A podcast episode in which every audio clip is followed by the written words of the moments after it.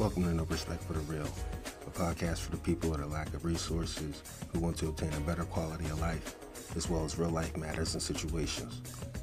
No Respect for the Real podcast enjoys to interview the individuals who have persevered with life's obstacles, sending positive messages to its listeners. So if you're an individual who would like to share your story, shoot an email to no respect for the real 2018 at gmail.com. Welcome to the show. By the way, hit the subscribe button. It just says subscribe or follow on it.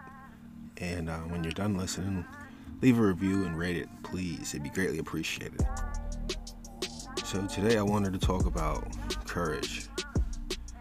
Courage is the ability to do something that frightens one. Courage is a strength in the face of pain and grief. Alright?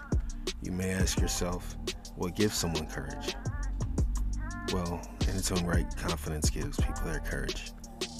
Courageous people believe in themselves. They know who they are and what they stand for. They have strong values. They recognize their personal capabilities. Courageous people are confident in meeting their challenges. And most of all, we're, we're, we're passionate and purposeful. So, uh, I just want to send a special shout out to all the courageous ones who follow their dreams or passions and accomplish all their goals. Uh, you know, it takes an awful lot for someone to be courageous in life.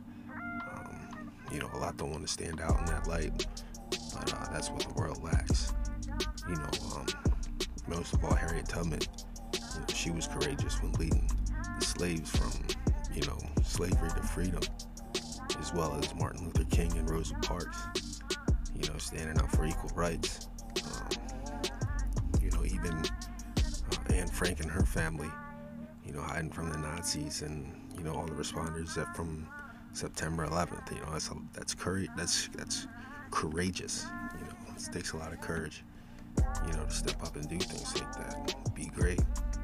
Um, you know, it doesn't take a certain type of person. I believe that it's something that we're all born with.